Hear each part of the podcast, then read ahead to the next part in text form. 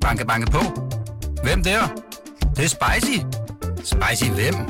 Spicy Chicken McNuggets, der er tilbage på menuen hos McDonald's. Badum, bom, tji.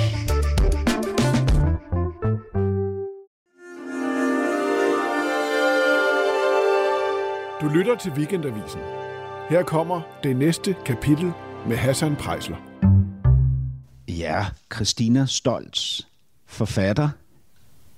Så er jeg kommet hjem til dig Ja. i din lejlighed på Vesterbro mm. øhm, for at tale med dig om dit liv, og også lidt om den her bog, som du lige er udkommet med, der hedder Paradis Først. Ja. Det er vel, øh, ja, hvis jeg sådan regner sammen, så tror jeg, du har udgivet 10 bøger i alt, altså inklusiv dine digtsamlinger og sådan noget. Det Kan det, godt ikke være. passe? Er det ikke Måske. deroppe omkring? Jo, det er der omkring, tror jeg. Ja. Øhm, og øh, Paradis Først er jo det, som du troede var et evighedsprojekt. Det er en bog, du har forsøgt at skrive igennem virkelig mange år. ja. Øh, og nu er det så lykkedes for dig. Du skrev den faktisk på to måneder. Mm. Øh, og den er udkommet for en måned siden, og har fået øh, virkelig gode anmeldelser hele vejen rundt. Mm. Er det dejligt? Det er dejligt. Ja. men, men så kender vi jo også hinanden, Ja. øh, du og jeg. Mm. Og det skal jeg deklarere. Mm. Øhm, det er nemlig sådan, at vi har døtre i samme klasse. Mm. Øh, men ikke alene døtre i samme klasse. Vi har faktisk døtre, som er bedste veninder Ja.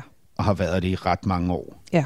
Øh, Udover det, så er jeg meget gode venner med din eksmand, og du har også et eller andet forhold til min ekskone, Ja. som jeg ikke helt ved, hvor er det Nej. forhold. Men mm. det kan være, at det er et meget tæt forhold, eller måske ikke så tæt. Det ved I, det er lidt tæt. Det er lidt tæt. Ja.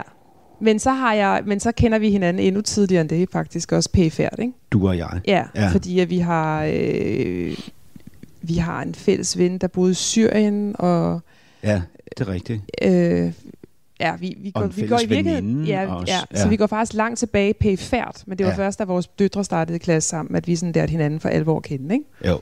Ja. Og, øh, og når, når vi ligesom har opsummeret det, så kan vi jo sige, at der er et fundament for, at alt kan gå galt lige nu. Ikke? Jo. Altså, vi kan jo få smadret vores relation, din og min, hvis vi ikke passer på, og øh, dermed måske også vores døtres relation. Jeg har jeg ved ikke, om du er sådan, men jeg, jeg har jo altid sådan nogle katastrofetanker, så jeg forestiller mig det værst tænkelige. Ja, det har jeg så også, men det har jeg faktisk ikke tænkt lige nu Nej, i det her tilfælde, at det kunne Ikke- smadre ikke- vores børns relation. ikke før nu. Nej, fordi at øh, faktisk, øh, hvis jeg må sige det øh, i radioen, Du må så, sige øh, alt. så har øh, du og jeg jo faktisk oplevet en meget voldsom situation, at vi har været oppe og skændes Ja. rigtig, rigtig hæftigt. Ja. Sådan, så man faktisk kun skændes med kærester eller ekskærester. I Det var meget port. chokerende. Ja, på Israels plads, tror jeg. Ikke? På, på, altså faktisk ved skolen, lige Ja. ved siden af skolen. Efter at heldigvis var børnene gået op til undervisning. Ikke? Jo. Men det var faktisk grunden til, at jeg, kunne, at jeg sagde ja. Det var fordi, jeg tænkte, at hvis man kan have sådan et skænderi, som vi havde, som var så hæftigt, som det faktisk var, Ja. og så faktisk nå hertil, hvor man er gode venner igen, og øh, kan snakke sammen og have det hyggeligt, ja. så kan man også godt lave et radioprogram. Det var min rationale. Nå.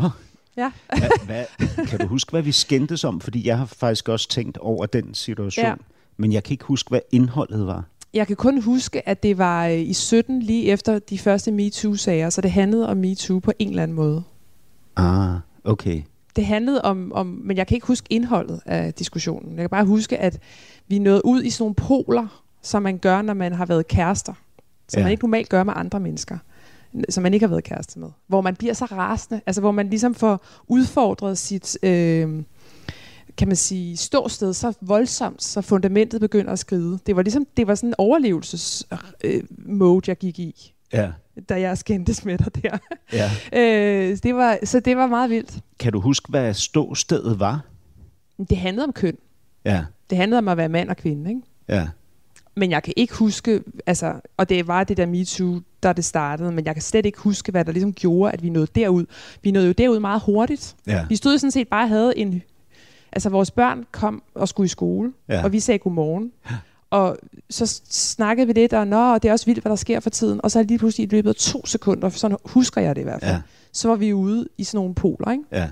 Men, øh, men altså, jeg, øh, når du beskriver det, så kan jeg huske, øh, hvad hedder det, oplevelsen af at stå der, ikke? Og Ja. jeg følte mig jo også mega truet, Ja, ikke? jo. Altså, for mig kom du ligesom til at repræsentere sådan en øh, serie af kvinder, jeg har været i parforhold med, Ja. Øh, men ikke kun det, også en serie af kvinder, der har haft magt over mig. Ja. Altså helt tilbage til min mor og min mormor og min oldemor og min tip-oldemor. ikke? Okay. Ja. Ja. Øhm, så det var også et, et fundament, der skred, ikke? Ja. som gjorde, at jeg kastede mig ud i en, en diskussion med en forældre til min datters bedste veninde. Ikke? Ja, jo. Altså virkelig Det er langt umodent. Ja, meget umodent, må Ja. man sige, ikke? Begge, også, for vores, altså også for mit eget vedkommende, ikke? Fordi det var, det var jo også der, jeg røg ud, Ja. ikke? Så der var et eller andet Hvor jeg der. blev repræsentant. Ja, du blev repræsentant for min far eller et eller andet, ikke? Og så, og så er det jo virkelig spændende, fordi det var så første bølge MeToo, ikke? Mm. og nu står vi midt i anden bølge Ja. MeToo. Ikke? Mm. Og jeg har i hvert fald, øh, øh, jeg, jeg er blevet flyttet et nyt sted hen. Det er der ingen tvivl om i forhold til dengang. Ja. Øh, det er der ingen tvivl om.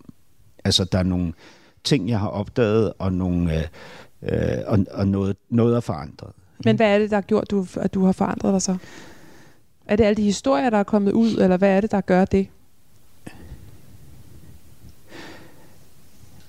Ja, det, det, er svært, det er svært for mig at sige, fordi jeg, jeg, øh, altså jeg har jo stadig den samme frygt for, at det her bliver misbrugt i en politisk, øh, øh til en politisk dagsorden, som jeg havde dengang. Ikke? Den samme frygt for det. Men samtidig så synes jeg i dag, hvilket jeg ikke gjorde dengang, at mænd, der ikke øh, rejser sig op og protesterer mod overgreb, er øh, vatpigge. Altså er øh, øh, øh, skygger af, af de mænd, de burde være. Ikke? Mm. Og nu siger jeg de, jeg Mm. øh, skal sige vi. Ikke? Mm. øh, at, at man som mand, hvis man vil være mand, er nødt til øh, også at være at ture være en gentleman. Mm. Og det er blevet tydeligere for dig nu, efter, efter den anden bølge, eller hvad? Eller i de to ja, år, er og det tre år, skyldes, jo, det skyldes jo, at jeg nok, at jeg personligt har været involveret i den her øh, sag med, med, hvad hedder det, P1-verden, Mads Ågaard og, og øh, de der kvinder og, og, og de der overgreb og krænkelser og trusler og sådan noget, der er foregået i, i den tid. Ikke? Det, Mm. Men, men jeg tænker også lidt, altså den, det, at, at jeg, at det tog mig så lang tid at blive vækket, ikke? så tænker jeg sådan lidt, hvordan, hvordan skal man få vagt andre øh, Mm. mænd til Mm. ligesom at stille sig op? Men jeg, tæ- jeg tænker, at det har, at det, at, at, øhm, at det er ret vildt, at, at der, skal, der skal alligevel meget til, før man når dertil, hvor du er kommet til så, ikke? Altså, der skal virkelig, virkelig meget til. Ja. Fordi det er alligevel en del år nu, der er gået efter den første MeToo-ting, og der har været skrevet meget og sagt meget og så videre, ikke? Det, jeg frygter faktisk rigtig meget, det er, at det her det giver total bagslag til kvinderne Hvorfor? jeg tror, det kommer til at afføde et voldsomt, eller det tror jeg ikke, det er i gang med at afføde i den gruppe af mænd, som du taler om, som ikke har indset nogle ting Ja. i den her proces. Der er der sket det modsatte. De, de er kun blevet bestyrket i deres kvindehad. Hvis de havde et kvindehad, så er det kun blevet stærkere. Så jeg er virkelig bange for den del. Ja. Altså, at det, at det der kvindehad, det skal vokse sig gigantisk. Ikke? Det, det har jeg sådan en urangst inde i kroppen for overfor. Det er ikke dermed sagt, at det ikke er godt, det der sker, fordi der er jo ikke, det skal jo ske, det der sker nu, ikke? Men, øh, men, det, men det skaber meget angst inde i mig ja. samtidig. Jeg, jeg tror, eller, eller når, når vi snakker om det nu, så, så den ting, jeg ikke har, ku, har haft inde i ligningen før, ikke, det Mm. er, hvilken type mand øh, kan, kan, er der potentiale for, man kan være, og stadig have rigtig, rigtig meget mandighed i behold. Ikke? Mm. Øh, fordi i den der kønskrig, som jeg jo også øh, oplever, altså jeg oplever også en frygt for mandehaderne, ikke? ligesom du mm. oplever en frygt for kvindehaderne. Ikke? Og i den kønskamp, ikke, der har jeg jo altid følt truslen enormt stor fra de kvinder, altså de aggressive kvinder, ikke dem der formulerer øh, feminismen som et, en krig imod øh, øh, maskulinitetens iboende dæmoni, ikke? og den toksiske maskulinitet, og det strukturelle patriarkat, alle de der ting, som jeg aldrig nogensinde har oplevet, jeg har været en del af, ikke? har jeg jo følt mig anklaget for, ikke? at de, den type kvinde. Ikke? Og der har jeg ikke kunnet se en rolle for mig som mand i det. Vel? Men jeg synes jo så absolut, at der er en rolle at spille i dag, når jeg ser på det, som er en rolle med masser af mandighed. Meget mere end det der, hvor man øh, sådan øh, øh, halv forsvarer de der øh, overgrebsmænd ikke? Mm. Øh, og krænkerne ikke? og så videre. Mm. Ja, jeg tror, jeg tror jeg, at det, der mangler også, er en, en, en formulering, som, som handler om, at vi gerne vil et andet sted hen som samfund og verden. Altså hvor, man, hvor, hvor der er jo en del af feminismen, som faktisk gerne, som ikke bare ønsker at omstyrte patriarkatet, men som ønsker at omstyrte vores verdensorden. Altså som gerne vil have, at vi skal have nogle flere insekter, der flyver rundt derude, og at øh, isen ikke skal smelte. Og ja. Det er jo også en del af feminismen. Det er også et sted, man kan tale fra. Men det er som om, at vi er nået et sted hen, altså måske inden MeToo, der nåede vi et sted hen, hvor det kun handlede om, at feminisme, det var ens betydende med mandighed. Ja. Der var ikke særlig mange, der, der, der kunne på, i Danmark i hvert fald, kunne påtage sig den titulering, vel, at være feminist, vel? Fordi det var ligesom det samme som at have en lille blæ på og være mandeheder, ikke? Jo. Hvorimod hvis du tog til Sverige eller Tyskland eller alle mulige andre steder hen, så så man netop feminismen som en meget stor bevægelse, som indeholdt mange forskellige undergrupperinger. Ikke? Ja, og MeToo var jo også på det tidspunkt en forlængelse af den der feminisme, ja. du beskriver. Ja, ikke? jo. Og så, så er det ligesom om, at i Danmark, der har vi været utro, der er der en eller anden form for stedighed eller øh, langsomlighed i forhold til, at vi, altså fordi hvorfor er det egentlig, at vi er så sene til at påtage os det opgør, som vi nu er i gang med, ikke? Ja. Hvorfor påtog de så det i Norge, i Sverige, i England, i Frankrig, i Tyskland? Langt før os. Altså ja. allerede i forbindelse med 17. Hvorfor skal vi tre år eller fire år senere hen først? Altså hvad, hvad, hvad er det, der gør, at vi er så langsomme? Jamen altså, ja, ja, ja det kan, du kan sige, det er langsomlighed. Du kan også sige, det er varsomhed eller grundighed, ikke? Altså, og det, ja, og det, det kunne sige, jo, men, men altså, jo, men lad os se, ja. hvor det ender hen, ja. ikke? Fordi jo. i Sverige gik det jo bananas, altså, og de, de øh, kvinder, som var øh, bannerfører i MeToo-bevægelsen der, ikke? Der er jo nogle af dem, øh, som fortryder det intenst i dag, ikke? Jo, som, fortryder måden, de gjorde det på. Ja, ja. Ikke? Det er rigtigt. Øh, fordi det blev så øh, ensidigt og brutalt, ikke? Og jo. nådesløst især. Men er det ikke også det, vi er i gang med nu i Danmark? Jamen, det ved jeg ikke. Jeg, det ved jeg ikke. Jeg, er det ikke den samme brutalitet, jeg, jeg, vi ser nu? Jamen, jeg synes nemlig ikke, det er et kønsopgør lige nu. Jeg synes, det er et opgør mod... Øh, altså mod specifikke overgrebsmænd. Og, og der, der synes jeg, der er en fundamental forskel. Ikke? Fordi det handler ikke om køn, det handler om individer. Ikke? Mm. Og Men det, gjorde de ikke også det i Sverige? Nej, det tror jeg ikke. Ved det tror jeg bestemt specifikke person, personer, der havde stået for magtmisbrug og overgreb ja, og Men jeg tror, det der, det der var problemet var, eller det der var problemet for mig dengang, det var, at de blev repræsentanter for et køn. Ikke? Mm. Altså, de blev gjort til repræsentanter for et køn. Ikke? Og det synes du ikke er tilfældet i Danmark? Nej, det synes jeg bestemt ikke. Jeg synes, i Danmark er der rig mulighed for, at du kan stille dig på den anden side af hegnet i den her øh, ja. Konflikt. Ikke? Men det, også altså, nu, også nu. Også nu, ja. Men det kræver, det kræver nosser. Det tror jeg er blevet lidt sværere. Det kræver nosser ja. som mand, ikke? Altså, fordi du vil blive, sikkert blive opfattet som whistleblower, ikke? Men hvem fanden gider at stå og hyle i flok med, med idioter? Altså, øh, på den måde synes jeg, det er blevet ekstremt tydeligt. Mm. Altså, øh, hvis du vil være en ordentlig mand, ikke? hvis du vil være en stændig, ordentlig, men ikke? Hvorfor? en gentleman. Jeg forstår ikke? godt, hvad du mener, men på den anden side, hvis du tager for eksempel der i 17, nu ved jeg ikke, om vi, hvor meget vi skal tale om det her, men, men hvis du bare lige for at sige det sidste ting. af dig. Det. Ja, okay, så det skal det ikke kun handle om MeToo. Men hvis, det, hvis vi tager 17 og, og, og Aalbæk, altså ja. hele den, det, det mærkmisbrug, der foregik på Centropa, det, det slog man jo hen.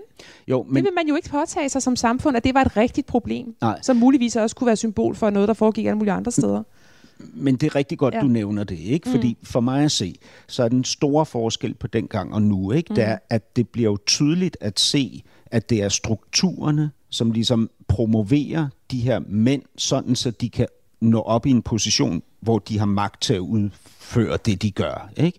Og det er også systemet, der beskytter dem, ikke? Men systemet, som det, som det helt tydeligt fremstår i dag, er ikke et patriarkat. For det er faktisk i stort set alle de sager, der er fremme lige nu, kvinder, der sidder som chefer og beskytter de her øh, overgrebsmænd. Ikke? Og på den måde, så bliver det et angreb mod noget, der er forkert, frem for mod et køn. Ikke? Og derfor kan jeg være med personligt. Ikke? Altså, du ved, Mette Frederiksen, Jeppe Kofod, Frank Jensen. Ikke? Øhm, øh, hvad hedder det? Danish Documentary, ikke? et kvindeselskab, ikke? som beskytter øh, og promoverer en mandlig øh, øh, dokumentarist, ikke? som øh, har øh, angiveligt har begået nogle øh, overgreb, ikke? eller nogle krænkelser i hvert fald. Ikke? Øh, ude på Danmarks Radio, kvindelige chefer, en kvindelig HR-chef. Ikke? Øh, på TV2, en kvindelig administrerende direktør, som sidder og beskytter institutionen. Ikke? Så det bliver, det bliver jo på den måde for mig en helt anden snak, end det nogensinde Men det er har også en været interessant ikke? snak. Altså, men øh, Ja. det er en anden snak. Ja. Og øh, ja, Ja. ja, det er nemlig en anden snak. Ja. Christina Stoltz, Ja. Ja. vi sidder i din øh, lejlighed på Vesterbro, som er i et øh, baghus inde i en baggård. Yes. Og det er en stor lejlighed. Mm. Øhm, vi sidder i en, øh, i en, øh, en, en stor lys stue med, en, med flere bogreoler. Der er bøger fra gulv til loft, LP'er, pladespillere, øh, møbler, som sådan er godt slidt. Mm. Øh, Ja, nok. Altså, jamen, genbrugsmøbler mm. vil jeg gætte på, Ja. eller, eller arvestykker. Ja. Mm. Og så en masse værelser ned ad en gang. Øh, Yes. Og alle de værelser er der, fordi du bor her med din mand, som hedder Peter Nielsen og er litteraturredaktør på Information, øh, og jeres fire sammenbragte børn. Er det Ja. rigtigt? Nu er der så en af dem, der er flyttet hjemmefra. Men ja, Ja. Ja. Peters ældste Ja. søn yes. er flyttet hjemmefra. Ja, Så han har en søn her, og du Ja. har dine to børn, ja. som er Som er 10 og 15. 10 og 15. Ja. Ja. Vil du sige, hvad de hedder? Vilas og Hanna. Ja. Mm. Og det er så Hanna, som er min datter Sonjas bedste veninde. Yes. ikke? Jo. Øhm, ja, mm. og, øhm, og det, det er jo sådan en rigtig kunstnerhjem. Ja, det er det måske nok. Så, så er det skildret. Ja. øhm, lad, kan, vi, kan vi starte med at tale om din barndom? Mm. Du er, øh, du er født i 1975 på mm. Christianshavn, men opvokset øh, på Frederiksberg, men opvokset på Christianshavn. Ja. Øh, og dine forældre, din far er norsk oprindelig og er lærer uddannet. Mm. Din mor er dansk og øh, akademiker. Mm. Det er rigtigt. Øhm, du, øhm, du beskriver din barndom som en virkelighedsflugt. Mm. Kan du fortælle mig, hvad du mener med det? Jamen, altså jeg mener, altså, at, at der er jo nogle børn, som, som er øh, bedre, eller bedre, nej, vi skal ikke, vi skal ikke værdisætte det. Der er nogle børn, som, som er, tager fat i sådan, virkeligheden og bruger den til at lege med, eller hvad skal man sige, ikke? Ja. Øh, og, og min øh, leg var meget noget, noget, der foregik inde i min fantasi, ikke? Altså, så jeg var i gang med ligesom hele tiden at fjerne mig fra det, der var her. Okay. Og det der var, nu, nu du, Ja. du slår på bordet, hvad, Ja. hvad, hvad er det? Er det de andre børn? Øh, For eksempel? Det, Familien? altså, min mor beskriver mig som en, der altid stod og kiggede ind på de andre. Børn? Ja. Ja. ja. Øh, mere end en, der var inde i cirklen og være med. Så var en, der stod og kiggede ind på de andre. Kan du også huske det øh, som Øhm, fra skoletiden, for eksempel? mm, ja, ja, det kan jeg godt. Altså, en blanding af... Jeg, jeg føler ikke, jeg var udenfor. Altså, Nå. jeg var ikke en, der blev mobbet, for eksempel, eller ikke havde venner.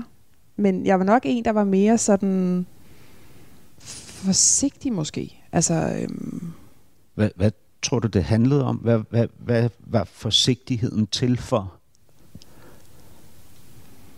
det er meget svært at vide egentlig, hvordan man... hvor- ja, det, det må vi finde ud af. Øhm, Du har talt om det der med, at grænserne mellem dig og de andre var usynlige for Mm, dig. mm. Hvad, hvad betyder det?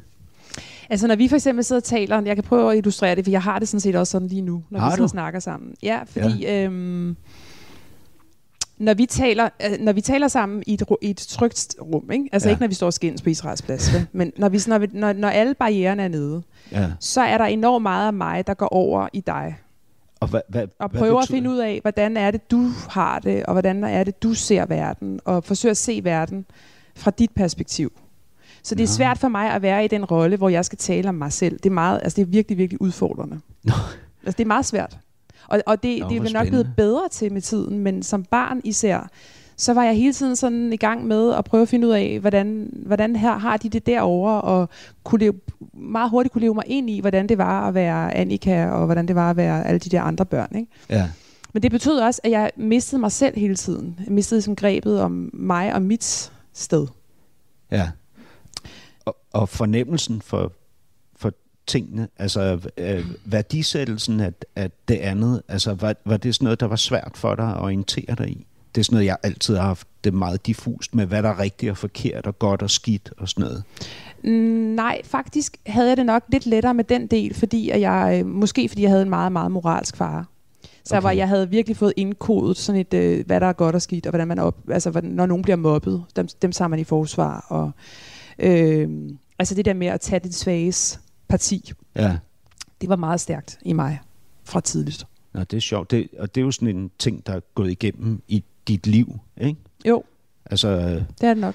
jamen jeg kan se det i din beskrivelse af tilstanden i USA, at du er beskæftiger dig utrolig meget med de sorte og deres Ja. forhold, ikke? Jo. Og du har været aktiv i, i at øh, beskrive forholdene på øh, i, i flygtningecentrene og Ja. sådan noget. Ikke? Jo, og sådan, det er ikke noget nyt. Det har nok altid været sådan for mig. Mm. Og, og, og om det er så på grund af min far, der har indpodet mig, eller om det er mig selv, det kan jeg jo ikke vide. Men, men det har i hvert fald altid fyldt. Hvordan beskytter du dig så i det der, for eksempel lige nu mellem dig og mig, altså det der, øh, hvad hedder det, organisk eller flydende, eller det der åbne, det uafgrænsede? Det er jeg ikke særlig god til at beskytte mig. Altså, øhm, det, jeg, har- det jeg har gjort, det, det er nok en af grundene til, at jeg er blevet forfatter. Ikke? Altså fordi, det, jeg, det jeg, da jeg allerede som 10-årig begyndte jeg at skrive rigtig meget dagbog. Så det var ligesom et sted Du fik en dagbog af din mormor, med en lille lås på. ja. og det var lige efter, dine forældre var blevet skilt. Ja, kort tid efter. Ja. Og det var et sted, som var et, et afgrænset, altså det er jo papiret, helt fysisk et afgrænset sted, ja. hvor jeg kunne skrive, og det var ikke fordi det var store øh, filosofiske ting, der står i den dagbog, altså der står sådan noget med, hvad jeg har foretaget mig i løbet af dagen og sådan noget. Men Ja. ja. det der med at kunne få det sådan, nå ja, Men det var også, fordi du rev alle de sider ud af dagbogen, hvor du havde skrevet noget negativt. du har lavet din research. ja, det havde jeg. Det gjorde jeg. Det gjorde jeg i de første dagbøger. Desværre, ja. rigtig ærgerligt, ikke? Hvor, Det- hvorfor ja. er det ærgerligt? Ja, fordi det ville have været spændende for mig at se, hvad der stod i dag. Ja. Ikke? Men det var fordi, at jeg havde det skidt. Og den eneste måde, jeg, tæ- jeg troede med min barnlige, kan man sige, sådan øh, måde at gå til verden på, det var, jamen så må jeg lave mit system for at få det godt. Og det er ved kun at være positivt indstillet. Så det, hver gang... I ja, din litteratur, Ja. eller hvad man skal kalde det, i din Ja. dagbog i Ja. hvert fald. Ja. Kun skrive de gode ting, og Ja. hvis du skrev noget negativt, så skulle det slettes. Ja. Og, ja. Ja. Hvad har der stået på de der sider, for eksempel? ja, det ved jeg faktisk ikke. Men, Men der kunne jo have stået, det behøver ikke engang at have været sådan et eller andet med, jeg er ked af, at mine forældre er blevet skilt eller sådan noget. Det kunne også bare være øh, et, et Dorte er dum, eller hvad ved jeg. Altså der har sikkert stået nogle relativt banale ting, fordi det var nogle ret banale ting, der stod i den dagbog i de første mange år. Men, men, men, men, men jeg havde lavet et hierarki, som ja. jeg blev nødt til at, at følge, og det siger meget om mig. Altså fordi jeg har lavet nogle systemer for mig selv altid for at overleve. ja. Om det så har været skarp træning, jeg trænede fra jeg var 10 og øhm, dans, ikke? ja, du var Jeg danser. var uddannet mig til danser. Ja. Øhm, og der tog jeg jo også i svømmehallen, da jeg gik på uddannelse for moderne dans, så tog jeg i svømmehallen klokken 6 om morgenen inden træning for at svømme. Ikke? Så jeg har været altså, om madsystemer, hvad man må spise. Heldigvis har jeg ikke udviklet nogen anoreksi, men altså, du ved, mange systemer for ligesom at få min verden til at hænge sammen. Og du arbejder faktisk stadig sådan Ja. øh, som forfatter. Ja. Øhm, der er et interview med dig, øh, som din... Er I gift? Eller er I Nej, vi er kæreste? gift. Som Nej. din kæreste, Peter Nielsen fra Ja. Information, har lavet med Ja. dig, hvor han ligesom spørger rigtig meget ind til øh, din disciplin og din metode og sådan noget, fordi det er, det er nok den, der ligesom... Det virker som om, det er det, der fremstår tydeligst for ham, ikke? Mm. Det er, at du... Og han må heller ikke læse et ord af det, du skriver undervejs. Nej. Ja.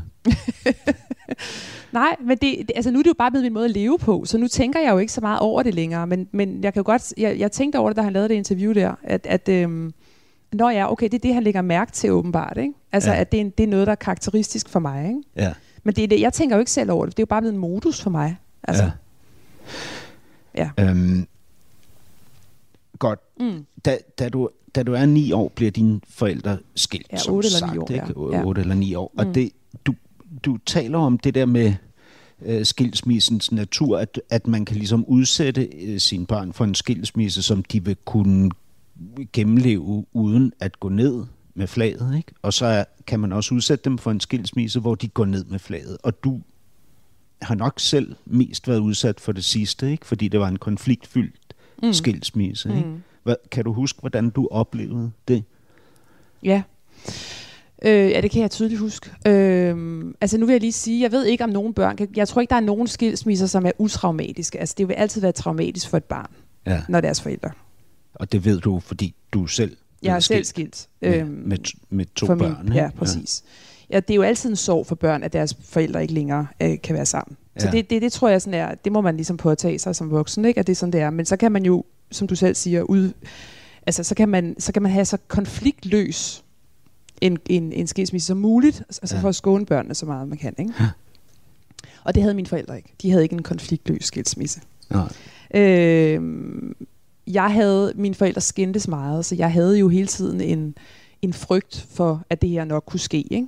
Øh, og det skete så. At skilsmissen Ja, kunne ske. så jeg, kan- Ja. jeg kan simpelthen huske den dag, jeg kom hjem fra en legeaftale en sommer, Ja. og fik at vide. Åh, oh, gud. Og jeg brød fuld, min verden brød sammen. Ja. Fuldstændig. Hvad sagde de til dig? Kan du huske det? Øh, jamen, de sad, øh, jeg sad i sofaen med min mor, og min far sad i sådan en læderlæne stol, vi havde inde i stuen.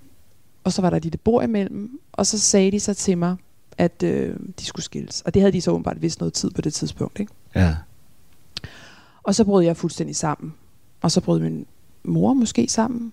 Og senere sad jeg på skødet af min far på toiletsædet ude på badeværelset.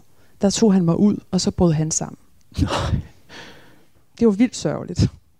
Øh, altså, øh, men, det var jo, men det var jo, hvad det var. Det var sørgeligt, og, øh, men det var jo efterspillet. Det var jo de år, der kom efter, som jo var det, der traumatiserede mig mest, tror jeg. Fordi jeg tror, selve den akutte situation, altså det akutte, der sker der, ikke? Ja. De, du får den besked, og det, der kommer efter, at der er en, der flytter ud, eller hvad der nu sker. Ikke? Det er frygteligt og hårdt og så videre, men det kan man godt komme sig på et eller andet, det kan man godt lære at komme sig over, eller leve med. Ikke? Ja. Men konfliktniveauet ja. øh, mellem mine forældre var meget, meget øh, højt i, i, i resten af min barndom. Ikke? ja. Og det var det, der gjorde, at jeg konstant havde den her øh, forhøjet puls. Altså, jeg tror, at en del skilsmissebørn nok får nogle af de samme sådan, posttraumatiske stresssymptomer som øh, krigsbørn eller sådan noget. Ikke? Altså, Ja. hvis konfliktniveauet hele tiden er højt. Og, og hvad, hvad, hvordan tror du, det påvirker dig i dag?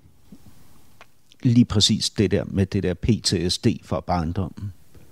Jamen, det gør, at, øh, at jeg har... Øh, tror, jeg har øh,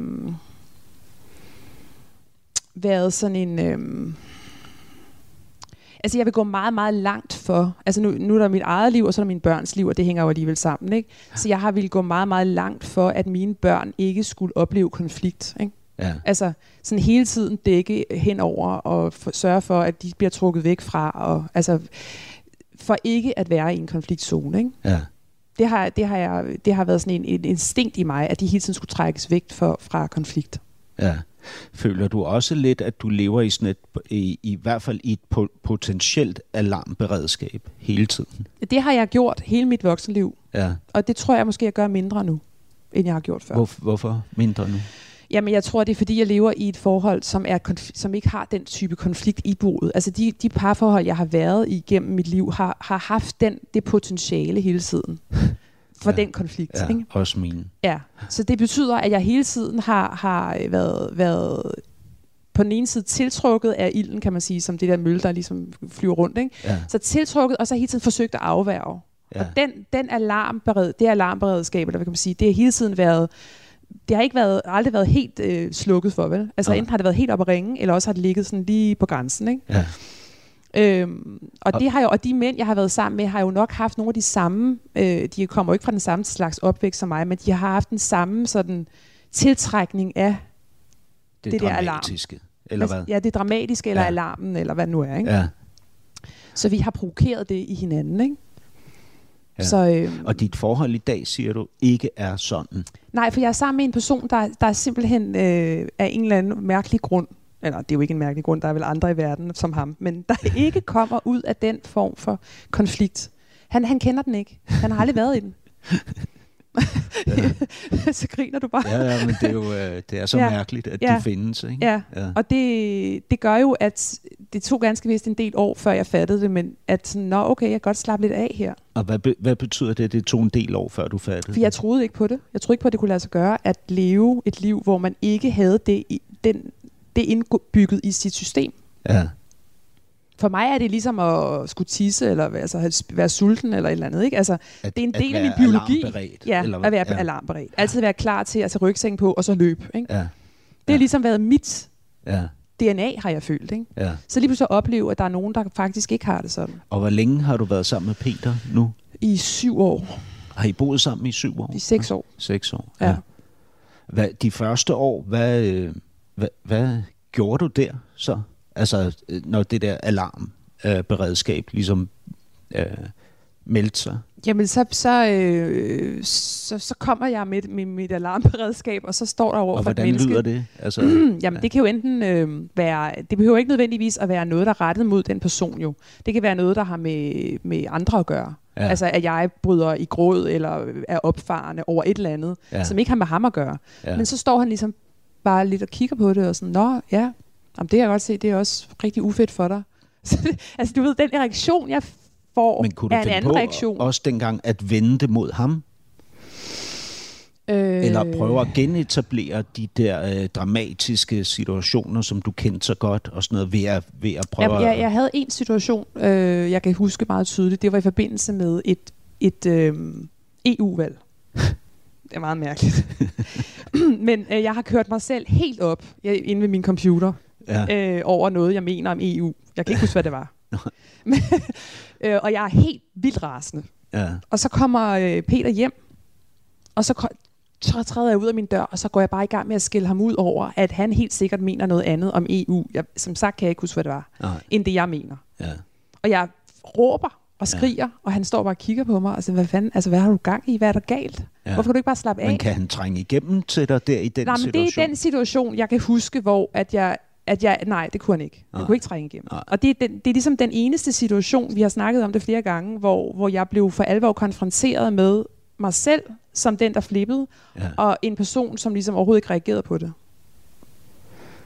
Andet end sådan lidt mystificeret af det. Ja. Hvad, hvad er det, du er så meget op at køre over? Altså, vi kan sagtens snakke om det, men hvorfor behøver du stå og råbe mig ind i hovedet? altså, Og, og bliver han aldrig vred på dig? øh, nej, det gør han ikke særlig ofte, nej. Altså, hvis han bliver det, så bliver det i hvert fald, har det i hvert fald et andet udtryk, end det, jeg har været vant til. Hva, hvil- hvilket udtryk har det? Øh, så er det mere... Øh, en, en øh, sådan tilbagetrukkethed. Ja, sådan lidt ja, afventende. Og så kan jeg måske spørge, er der et eller andet? ja. Øh, og så vil det være, så vil det være, det er ikke fordi, det er sådan en, en passive-aggressive måde at reagere på. Det er mere sådan en... Altså hans. Ja, nej, Ja. ja. det vil jeg ikke kalde det. Men, men det er mere sådan... Øh,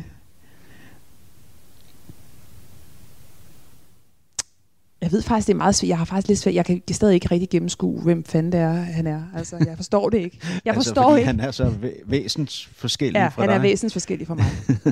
Virkelig. Ja. Jamen, altså, men jeg, jeg har også en kæreste, som er sådan der. Ja. Øh, Sara, hun er, øh, hvad hedder det, mild og, hvad hedder det, rund og blød og varm og tålmodig og øh, eftergivende og lyttende og sådan noget. Øh, nærmest hele tiden, ikke? Ja. Og vi er lige flyttet sammen i okay. Sidste uge. Øh, og øh, hun er gravid, ikke? Øh, Tillykke. Ja, det tak. men, men hvad hedder det? Jeg, jeg, øh, hvad hedder det? Jeg har lige haft en weekend i komplet panik. Altså, jeg var simpelthen væk. Jeg var skudt af sted. Altså, jeg, jeg var stresset på grund af alt det der, jeg har været involveret i med alt det her øh, overgrebsnåde mm. og sådan noget. Og så fordi vi, vi flyttede sammen. Ikke? Altså, lige pludselig, så, øh, så begyndte min det, jeg, jeg, øh, altså, min intuition begyndte at stå og skrige til mig. Det er forkert, det er forkert, det er forkert. Du må ikke være her, der er noget galt. Øh, det går galt, øh, det går ned ad bakke, lige om lidt eksploderer det. Ikke? Altså bare sådan der non-stop hele tiden. Ikke? Øhm, og hvad hedder det? Jeg, jeg stoler jo ind overhovedet ikke på min intuition. Jeg ved, den fucker med mig hele tiden, ikke? fordi det er det der alarm noget. Øh, så jeg, jeg er jo mega nysgerrig på, hvordan man så...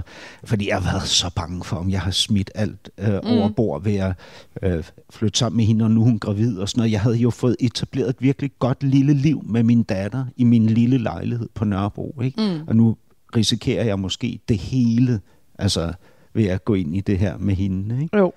Og jeg er sikker på, at hun forandrer sig lige om lidt til et monster. Altså, til, som vil ligne alle dem, jeg øh, tidligere har været sammen med. Så og, du bliver ikke selv et monster. Det er hende, der bliver et nej, monster. nej, altså, jeg, jeg, jo, jo, jeg bliver absolut et monster, ikke? Øh, og, og historien er, øh, altså det jeg siger til mig selv, det er, at jeg har slet ikke evnerne til at øh, elske, øh, til at ture elske, øh, og derfor bliver jeg et monster, ikke? Så jeg, jeg kommer også til at udvikle mig et kynisk sted hen, ikke? Et koldt og hårdt og, og aggressivt sted hen, ikke?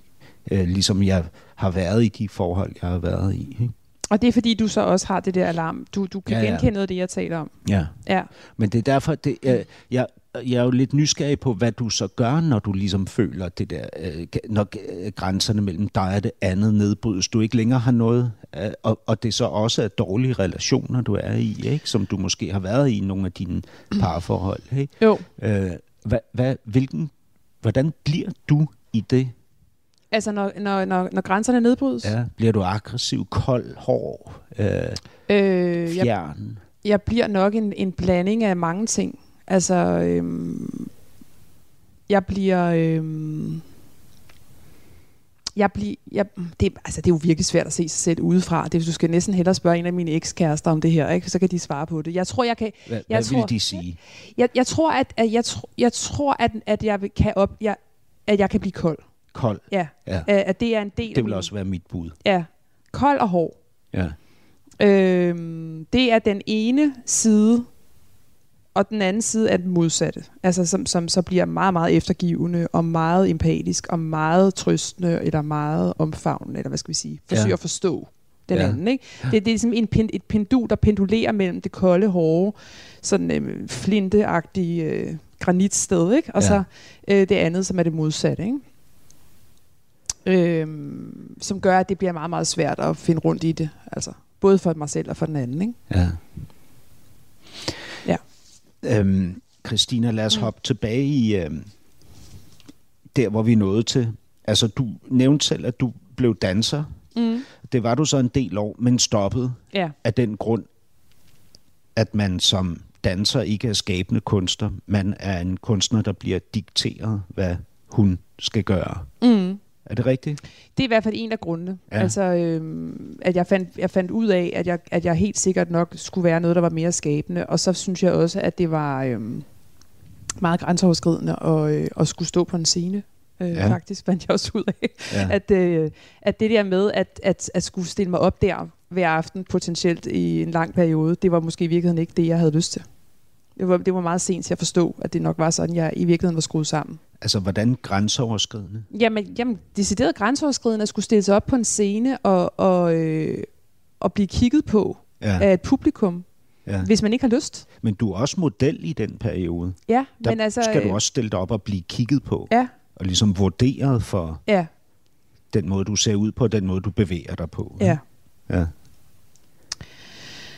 Øh, jeg tror, at, at, øh, at jeg er en, en, en blanding af de to ting. Ikke? Altså introvert og ekstrovert. Jeg er hverken det ene eller det andet 100%. Men jeg tror, at den ekstroverte del af mig blev for eksponeret, kan man sige, eller blev, blev overgjort i den Som der danser periode. og Ja. model. Ja. Øh, at jeg havde det dybest set ikke. Jeg fandt mig ikke tilpas der. Nej. Så derfor måtte jeg trække mig helt væk fra det hele. Ikke? Og det gjorde du så blandt andet ved at rejse øh, til USA. Ikke? Er, det, er det lige efter, du stoppede med at danse? Nej, Nej. øh, jeg, jeg, jeg tog til USA i forbindelse med, at jeg dansede. Nå, okay. Ja. ja. Og der møder du så den mand, som er øh, forlægget for karakteren Marlon i Ja. øh, Paradis Først, din mm. Seneste bog. Ikke? Mm. Øh, og det beskriver du som en altså, øh, stormende forelskelse. Ja. Øh, men du siger, du siger faktisk øh, også om, at, øh, om den, at den er traumatiserende. Ja. Hvad, hvad, hvad betyder det? Eller hvorfor er den det?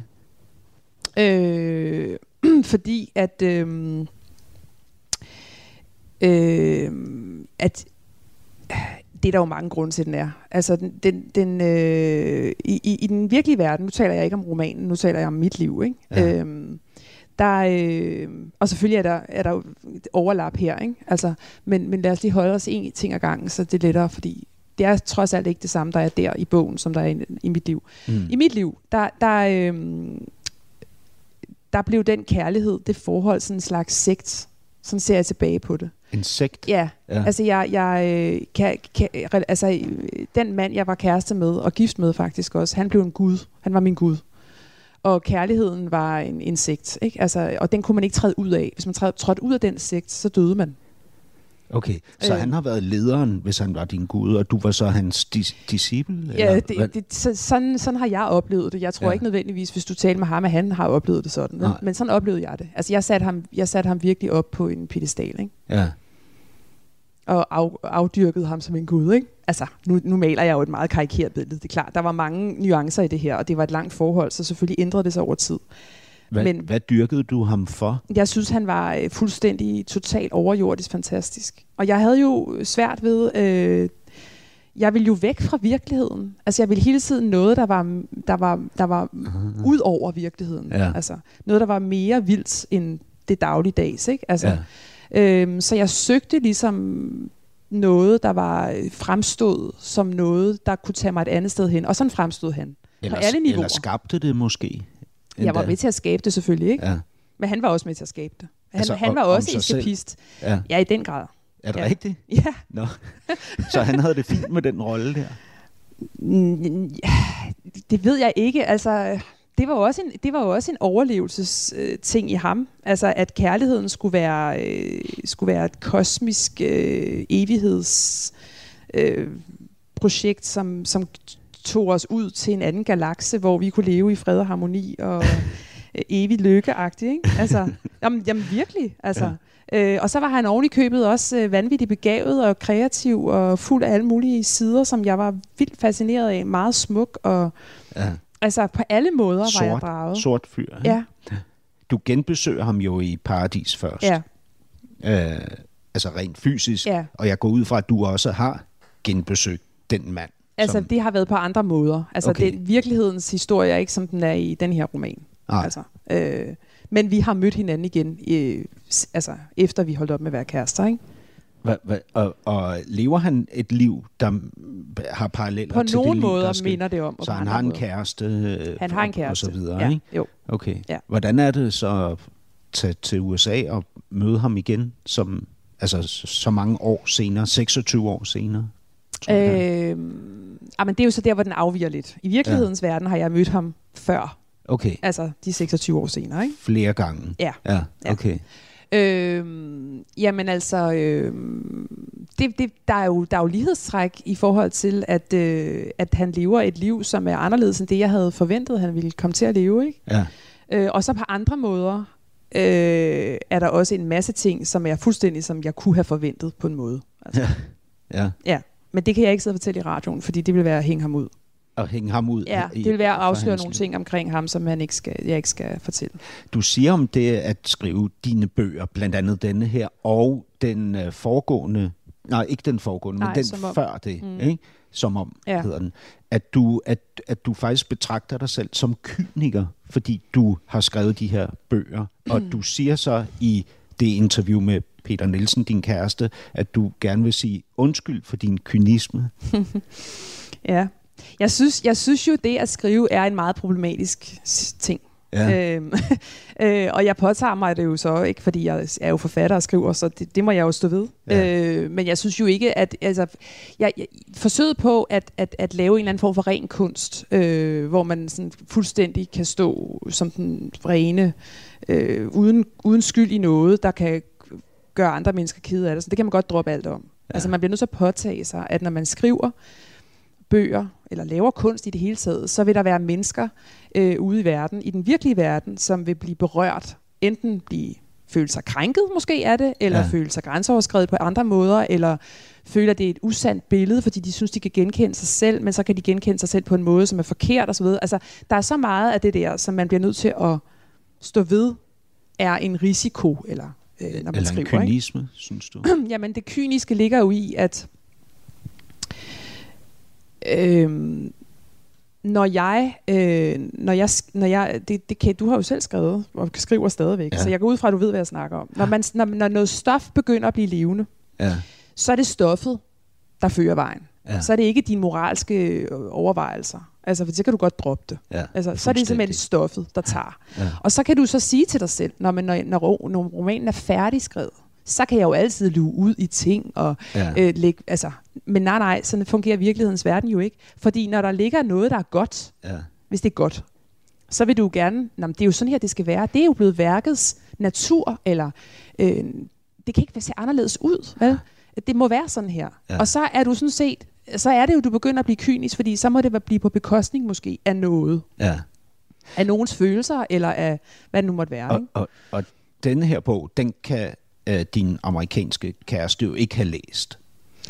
Altså, det, det, det, det tror jeg ikke. Altså, men, Nej. det, men, men, men, men øh, han kunne sådan set godt læse den. Men- det ville nok være lidt sværere, end det havde været, fordi han kunne godt tale dansk til sidst, dengang vi var sammen. Nå, ikke? er det rigtigt? Ja, ja. Men altså som om, som jo involverer, det kan jeg vel godt sige, Ja, ikke? jo. Øh, Din, en, en eller anden form for refleksion over øh, dig og din eksmand, altså faren Som jeg har til børn med. Børn, Mhm. ja.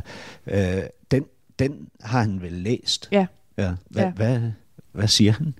Jamen, øh, min eksmand er en fantastisk mand, øh, fordi at han... Øh, Det kan jeg tilslutte mig. Ja, Han er jo min gode ven. ja. og, og øh, han, altså, øh, jeg, jeg sagde til ham, at jeg, jeg, havde, jeg havde skrevet et manuskript, øh, som tog udgangspunkt i, i, i ham og mig. Altså, Ja. det var altså ganske vist en fiktion, og der var meget, der var helt anderledes, og det var nogle andre personer på mange måder, men, men han ville kunne genkende nogle ting. Ja. Og man ikke havde lyst til at læse manuskriptet, og eventuelt komme med indvendinger, Ja. øh, inden at... Øh, ud, Og at det gav du ham simpelthen? Øh, ja, ja. Og så sagde han til mig, nej, det har jeg ikke brug for. Øh, hvis så længe du ikke bruger mit navn, så må du gøre, hvad du vil. Nå, Og så udgav jeg bogen, og så læste han bogen, og så, øh, så var han utrolig glad for det portræt, jeg havde lavet af, af den person i romanen, som ikke har han? noget i navn. hvad var han glad for? Det må du spørge ham om. Jeg ved ikke helt det. Altså, han synes, det var et, øh, jeg synes, han synes, det var en fantastisk person, jeg havde skildret. Ja. Øh, og øh, ja, så, så det, og, det, og, det, og der, dermed viser det også meget tydeligt, at det er meget, meget svært at vide, hvordan folk reagerer på. Det var nogle andre personer, der reagerede på den roman, end ja. dem, jeg havde forventet, der ville reagere. Jeg havde nemlig forventet, at der ville være nogen, der blev sure på mig. Det kunne for eksempel have været min eksmand. Ja. Men det var nogle helt andre personer, der blev sure på mig. Nå, men, men der var nogen, Der, der, var blev nogen, der det? blev meget sure på mig. Nå, er det rigtigt? Ja. Okay. Det kan jeg, selvfølgelig- kan jeg ikke fortælle, hvem var. Men det, det, var, Nej. det var der. Nå, vildt Ja. nok. Ja. Din nuværende kæreste dukker faktisk også så op, som karakter i en, en af dine bøger, men du vil ikke fortælle ham, hvilken karakter. Nej. Så du vil heller ikke fortælle mig det? Nej. Nå, men Nej. Christina, du kommer ja. Hjem fra USA Ja. og bliver forfatter. Udgiver øh, først øh, digtsamlinger, så børnebøger, og siden øh, bøger. Romaner. Romaner. Ja. Øhm, du, øh, du bliver øh, møder først øh, din eksmand Kasper, øhm, så bliver I, får I et, øh, jeres søn, bliver gift, og så får I jeres datter. Ikke?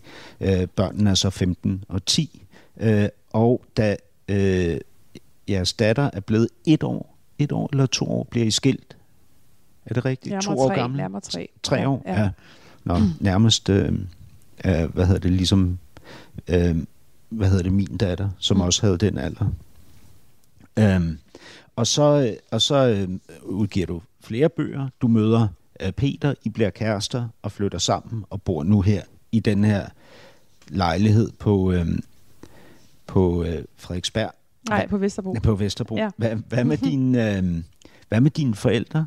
Lever de endnu, begge to? Mm, ja. ja, det gør de. Og jeg har også en søster. Og du har sådan en søster, det er Ja. rigtigt. Hvor gammel er hun? Hun er øh, 40. Hvad laver hun? Hun er øh, uddannelseskonsulent, tror jeg det hedder. Ja. Har hun børn Ja, hun har to og børn. mand, Og en mand, ja. og ikke blevet skilt? Nej. Hvor længe har hun været gift? Øh, måske i seks år eller sådan noget. Ja. Syv måske. Jeg er ikke helt sikker. Der sker jo også det med dine bøger, at de øh, i hvert fald i anmeldernes øjne bliver bedre og bedre. Øh, jeg, du, du har jo ikke været udsat for det der øh, brag af et gennembrud, som, øh, hvad hedder det, rydde hylderne for stjerner og hjerter. Øhm, du har ligesom arbejdet derop, og du får bedre og bedre anmeldelser med årene, der mm. er gået. Øhm, det tr- tror jeg, du skal være glad for. øh, fordi, øh, hvad hedder det, det andet, synes jeg er hårdt. Øhm, men, men øhm, og, og så laver du så det her interview med Peter, din kæreste, om, øh, om din øh, seneste bog. Øhm, du siger, at du øh, aldrig har betragtet dig selv som talentfuld, eller specielt intellektuel, eller specielt begavet. Øh, den eneste grund til, at du øh, skriver, det er, at du bliver nødt til det, fordi du vil øh, måske blive sindssyg uden at skrive. Har du det stadig sådan? Ja, det har jeg faktisk. Christina ja. mm. øh, Stons, Ja. nu første time gået, men vi taler jo videre Ja. i anden time, Ja. når du kommer ind til mig om Mm. et par dage inde på Weekendavisen. Tak fordi jeg måtte besøge dig her i dit hjem på Vesterbro. Selv tak. Podcasten er sponsoreret af Maxus, som netop er lanceret i Danmark med 100% elektriske biler med moderne teknologi og højt udstyrsniveau. Find din forhandler på maxus-danmark.dk